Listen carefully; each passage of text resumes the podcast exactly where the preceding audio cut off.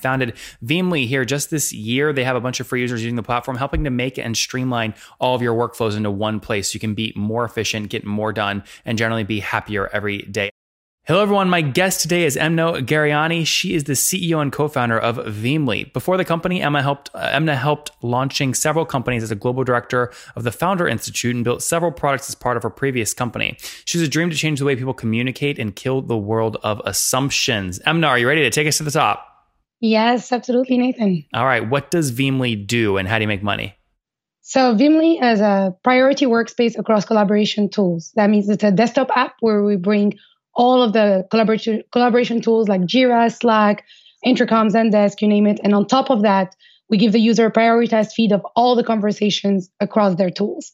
So um, yeah, and we are a SaaS platform. And right now uh, we are still free.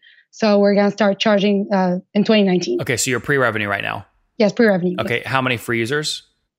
Uh, right now we are testing a private beta with few companies, uh, about ten. Okay. Yeah. Very good. And um, walk me through the timeline here. When did you launch the company or the idea? So we we started this last year, um, uh, mid twenty seventeen, and we went to market like uh, fall twenty seventeen with a couple of customers uh, testing it out. And then we kind of closed it out, went into a lot of product development, and now, um, again, back into soft launch with few companies. So oh. and are still they, in the process of implementation, yes. How are you supporting? So have you raised capital? I mean, how are you supporting yourself in these early stages? We we were mostly bootstrapped and with a few angels, and also we were part of a seed accelerator, the Refiners. Okay, so how much total capital into the company? Uh, about two hundred K. two hundred, okay. So you're using yeah. that money to kind of, you know, pay your necessary bills and do all that stuff while you focus on growing. Well, actually, so just to be clear, two hundred K with like not full capital in, but like with everything. Like it's actually more than that, that we pay the bill with. Like we put our own money in. That's the point. So I'm not counting that. Yeah, yeah. Got it. You have two hundred from outside investors and then some more from you and who else? Uh, and my co-founder. So my co-founder is Ramsey. Uh, he's uh, my C T O. Has more than, you know, he's been in the software industry for many, many years. Um, and we have uh, eight other people with us very, as well. Very, okay. So you have eight, so you have, so you have ten people total? Yes. Okay. So, I mean, how much runway do you have left? You better, it sounds like you have to start getting some revenue coming quickly. Well, because we're based between here, San Francisco and Tunisia. We're not all based in San Francisco. Okay. Well, you still have to, people don't work for free usually. Yeah. Well, a lot of people actually came in really believing in the vision and worked for free, including myself, for a very long time. Uh, and now we're starting to pay people. And also we have capital coming in. So yeah. Wait, okay, sorry. I thought you said you're pre-revenue. Yeah. We're fundraising. Okay, so like when you, you're gonna have capital coming in, yes. Got it. So, so how yeah. much? How how much are you looking to raise right now? Right now, we're raising about uh, five hundred K. Okay, and walk me through like what that sales pitch sounds like for other people that are also pre-revenue looking to raise capital. This will be valuable. Yes, absolutely. So, um, to the investors, you mean, right? Yeah. Like, what does it sound like? So, I might, for example, if I'm I'm gonna be skeptic right now. Emna, you already took in two hundred grand. You're still pre-revenue. Like, why am I gonna give you another five hundred K now? Because, um, so right now, what we spend time on is redeveloping the core technology and the product. And right now, we developed a very big pipeline of large companies, but also smaller companies uh, in organic, with organic growth. So the next amount of capital, we will use it really to reach product market fit, to validate the different use cases we are testing out right now under operations, which is DevOps, product, and support in B two B, and to help us really get to um, the true revenue. So yeah. Okay, so so fi- the and early SaaS metrics, yeah. The five hundred thousand you're raising. Um, if you spend that all, I mean, will you be post revenue, or will we have to raise again before you start driving real real revenue? No, we will be post revenue. Okay, when when do you think you'll be post revenue this year or, or next year? Yes, uh, early Q two.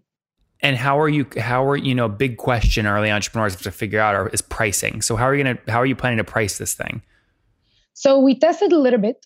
Right. Uh, at the beginning, we were targeting just managers. So it was a little bit on the high end where we're charging two hundred dollars per user per month. Um, but right now we're going to have more of a freemium model where we're going to have people use a part of it for free. And then we're going to charge for premium features like similarity, where we pull uh, similar conversations from the, your different tools to the current conversation you're looking at. So, yeah. Okay. So what, what do you think the updated pricing might look like?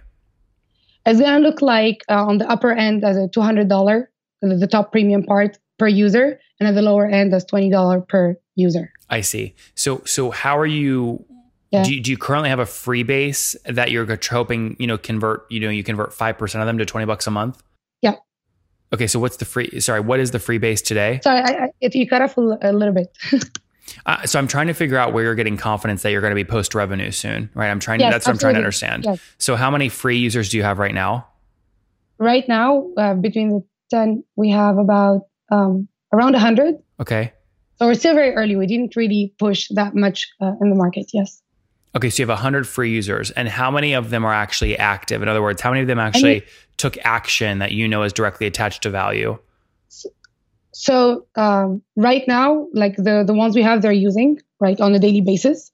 So for us, what we're optimizing for is what we call the stickiness metric, which is really having them stay in the tool for four to six hours a day. The idea is to be your workspace, to use it on a daily basis. So that's why we're confident that um, by beginning of Q two, as we deploy Um, more of the premium features, we'll be able to really upgrade them to paid customers. We also, as I said earlier, Nathan, at this stage, usually startups, there's no really definite answers. So we tested a lot. We had a lot of assumptions that were wrong and some of which were true. And even in pricing, like we charged, um, like we charged some people and then, you know, like then we decided to open it for free and keep it for free till Q two to really test for this assumption of stickiness. Mm-hmm.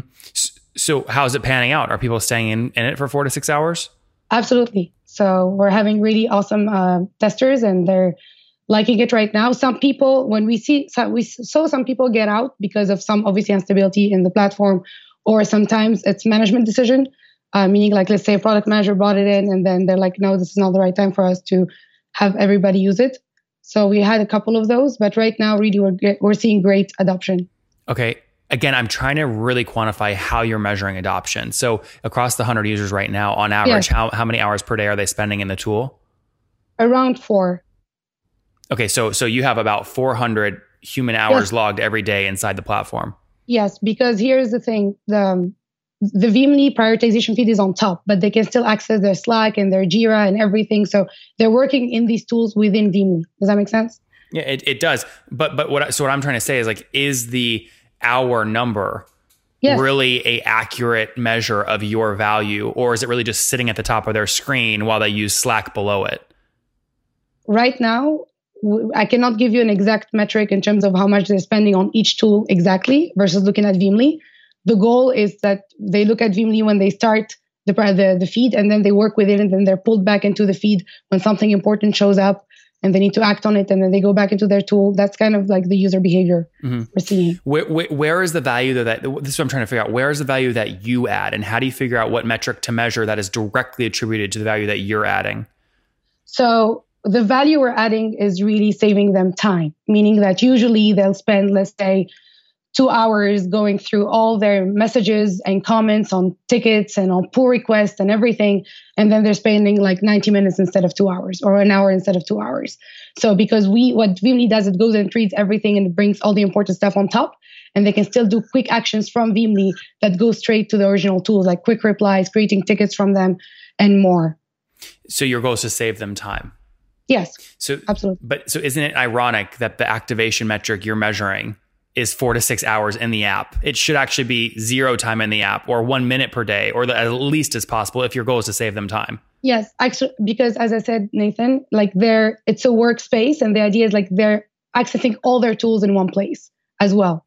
I understand, so, like, Emna, I yes. clearly understand what you're saying. What what I'm what I'm countering with is, if you're, and I'm only going off what you're telling me. If yeah, you're yeah. telling me that Veamly is going to make me more productive, I'm reading your website now, get me out of the vicious cycle, the, the immediate response to pressure, the Gmail and Slack and Basecamp and Trello. I should use your app. I should be in your app less time per day, not more, because it means I'm being more efficient. No, I understand what you mean there. So let me clarify more. When I say that, it means I want them to be working out of Veamly as a workspace instead of them opening multiple apps. And then, of course, there are additional metrics that we look at, like the, how many replies they sent, how many conversations they archived, how many they started, how many people they interacted with, who are the people they interacted with most. And there are additional metrics. But the first one, the first goal is to keep them inside of the workspace, and then to get, get them like to see the first feed, to process it. And then as they keep using it, like we keep adding value with the additional features. So that's, maybe I should have explained that better uh, on my side. So that's where the four hours comes in. meaning like all your management that you need to do, all your communication, you, you open, you access all your tools, and Veamly would process that information faster than you would with, with you opening every app separately, looking at every notification, not knowing what to focus on first. Yeah, no, I, I understand. Um, and and after they connect all their feeds, are you doing things from like a machine learning perspective where you'll say, respond to this first, respond to this second, that kind of stuff? Yes. So for us right now, we developed an engine that's using uh, N L P and um, deep learning that helps detect what are the top priorities for um, that user. In the beginning, the prioritization is done based on the text. So like SaaS, tech, all of that, you know, if the system is down or bug or somebody is sick. But then as they start using it, um, we have the system learns from them based on their behavior, like who they interact with the most. Like if Nathan, for example, you're my best friend or the person I talk to the most, you're definitely going to show up on top uh, before somebody else. Yeah, that, that that's interesting. Um, good. So when does the, when, when are you actually putting up the hard pricing wall? When should you start seeing revenue coming in, you think? Can you repeat, please? Because sure, of, yeah, yeah. Yes. When do you decide? How do you decide? This is a decision every first-time founder has to make. When do you actually put up a pricing wall and force people to pay if they want to use this thing? So to be, um, so in the beginning when we tested, right, we went directly into premium. Like there was just a free trial period, and then um, they would pay for it after thirty days. Uh, after testing that, we realized that actually it's better to let them use the tool for free a little bit. So like even the prioritization is better and everything to their needs.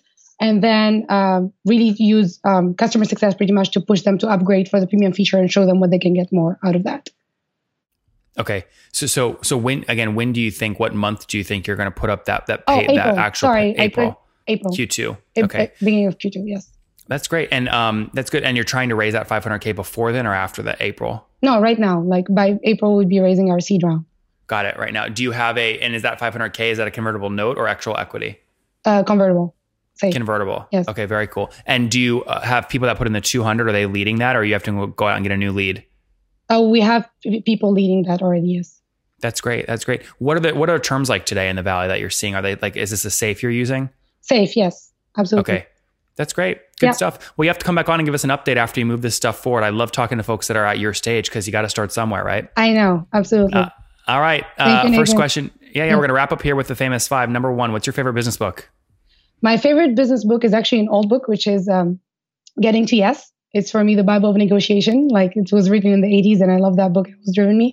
Uh, but um, yeah, so that's my favorite book. Number two, is there a C E O you're following or studying right now?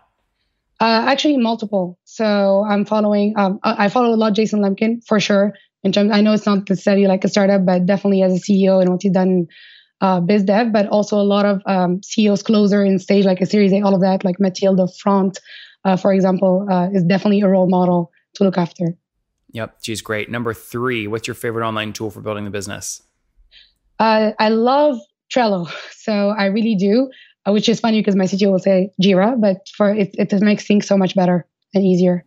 Number four, how many hours of sleep do you get every night? Around six. Okay, six. And what's your situation? Married, single, kiddos? Single. No kids? No kids. Okay, and how old are you? I'm twenty-nine. twenty-nine, very good. Last question. What do you wish your twenty-year-old self knew? I wish I knew uh, immediately that I needed to do something about communication, even though I love everything I've done before, but definitely my why is communication. And I am so obsessed by it that I feel like we need to kill this information overload and be better at it. So I wish I knew that early on, because at twenty, I did not know that at all. Invest in communication and getting better at it early on, says Emna. Again, founded Veamly here just this year. They have a bunch of free users using the platform, helping to make and streamline all of your workflows into one place so you can be more efficient, get more done, and generally be happier every day. Emna, thanks so much for taking us to the top. Thank you.